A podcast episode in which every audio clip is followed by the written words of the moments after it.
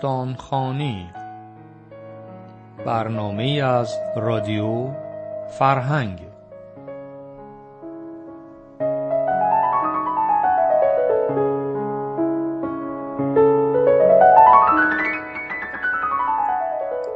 کفش قرمز. از مجموع داستان بادبادک نوشته و اجرا میترا درویشیان.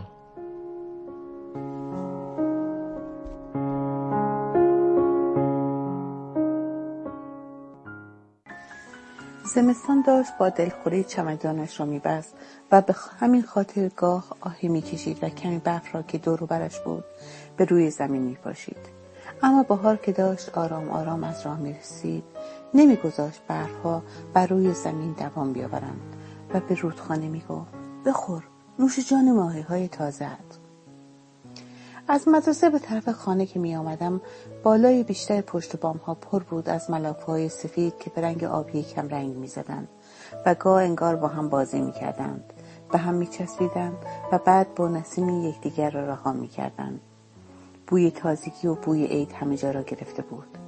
بعضی در حال تکاندن فرش بودند و گویی داغ دل خودشان را از دست زمین و زمان را بر سر فرش بیچاره خالی می‌کردند و بعضی دیگر نیز شلوارهایشان را تا سر زانو بالا زده و فرش را به کوچه آورده و با پارو به جانش افتاده بودند چقدر دوست داشتم این جنب و جوش را و این تازگی و بوی عید را دوست داشتم می توانستم پا به پای آنها فرش بشویم و خانه تکانی هرچه به کوچه خودمان نزدیکتر می شدم غمگین تر می شد. ساکنین کوچه ما هم همه به جنب و جوش افتاده بودند. زهرا خانم بالای لبه پنجره رفته بود و مثل یک کدوی قلقلی در حال تمیز کردن شیشا بود. هر آن امکان داشت از آن بالا پایین بیفتد. اما انگار نه انگار. کار خودش را می‌کرد و گاهی هم خطاب به زدی دخترش فریاد می‌زد بپا غذا نسوزه الان بابات میاد تمام کوچه در حال تمیز شدن و برق زدن بود کلید را که گردنم بود به در حیات انداختم دوست نداشتم وارد خانه شوم خانه پر از غم و تاریک و دلگیر که نه در آن خبری از لبخند بود و نه صدایی از آن بیرون می آمد. کلید در راهرو همیشه زیر گلدانی بود که فقط خاک و چند شاخه خورش شده داشت و دیگر هیچ و بلند کردنش هم آسان شده بود. آرام بلندش کردم و کلید را درآورده وارد اتاق شدم.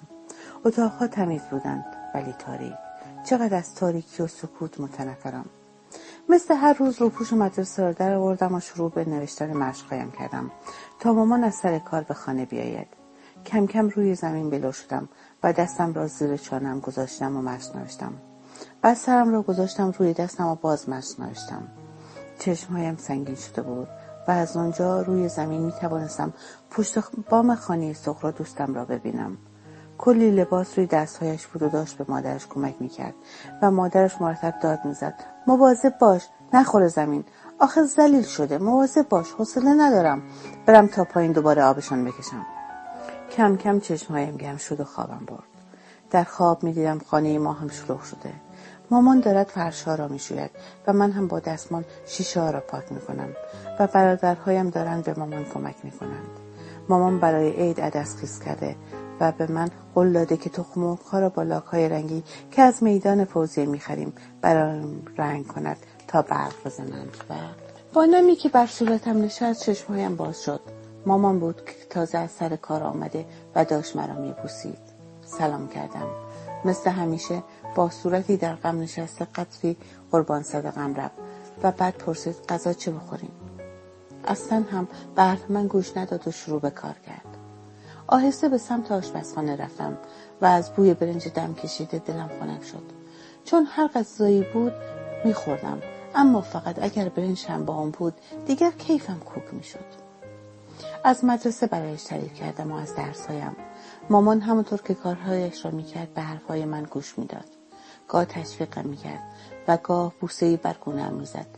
دلم را به دریا زدم و گفتم مامان ما کی خونه تکونه می‌کنیم لحظه ایستاد. ترسیدم که دوباره گریه را سردد اما آرام کنارم نشست.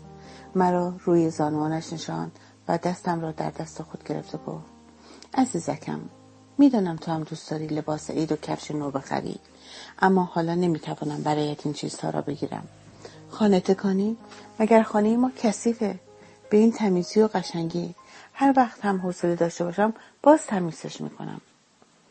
من که خودم را لوس کرده بودم پرسیدم یعنی عدس سبز نمی‌کنی؟ شم نمی‌خری؟ از روی زانوانش بلندم کرد و گفت خودت بگو تو دلت میاد که ما این چیزا را بخریم و دوتایی بنشینیم پای حفظین اون وقت داداشا توی زندان و توی تاریکی نشسته باشن.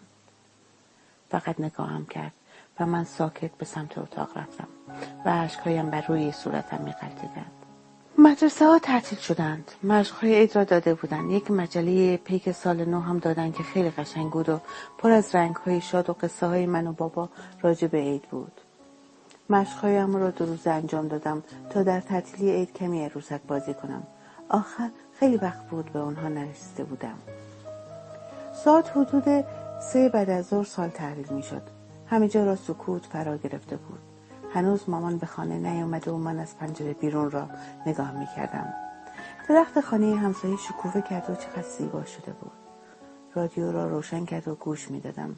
چون همیشه قبل از عید به عده از زندانی ها عرض می دادن. در دل دعا می کردم که داداش های من هم اسمشون در میانی اسامی باشد اما نبود و سال تحویل شد. توپ را که زدن مامان کلید را به در انداخت و وارد شد. تنها کاری که کردم خودم را توی بغلش انداختم و از ته دل گریه کردم. مامان در یک خیاطخانه نزدیک میدان فوزی کار می‌کرد و اون روز باید خیلی از لباسها را تا قبل سال نو تحویل می‌دادند و به خاطر همین طولانی تر مانده و دیر به خانه رسید. اما صاحب کارش برای من یک جفت جوراب سفید با یک گل سر سفید گرفته بود و مامان آنها را به من داد. خیلی ذوق کردم. آینه بزرگی داشتیم که مامان برای پر کردن تنهایی من آن را روی زمین میگذاشت و من از صبح تا شب جلوی آن با عکس خودم بازی می‌کردم. جورابها را به پا کردم و با نوک انگوش از روی گلهای خالی راه می‌رفتم. یعنی که کفش پاشنه بلند به پا دارم. مامان گوشی اتاق نشسته بود و داشت برنج پاک می‌کرد که در خانه را زدن. نگاهی به مامان کردم و به سرعت به طرف در دویدم. برادر ناتنیم بود که با همسر و دو دختر و دو پسرش برای دیدن مامان آمده بودند. او از همسر دوم پدرم بود. نام خانوادگی ایمان تا قبل از دستگیری برادرانم یکی بود. ولی بعد از چند ماه آنها نام فامیلشان را تغییر دادند و در این مدت هم اصلا سری به ما نمی‌زدند. همه وارد اتاق شدند و مامان را بوسیدم خواستم من هم بروم داخل. به اتاق که چشمم به کفش های قرمز نسرین خورد. برق خاصی داشت. قرمز قرمز. دلم می‌خواست من هم از آنها داشتم.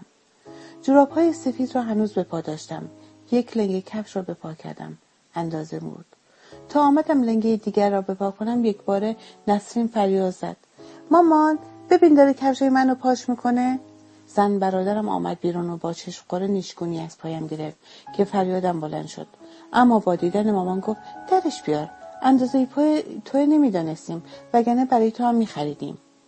همونطور که دستم روی مچ پایم بود که هنوز میسوخت کفش را به طرف حیات پرت کردم که درست رفت افتاد توی حوز مامان که حسابی عصبانی شده بود آمد و او هم از دستم نیشگون سختی گرفت و من مثل مارگزیده ها روی زمین افتادم و به خود میپیچیدم.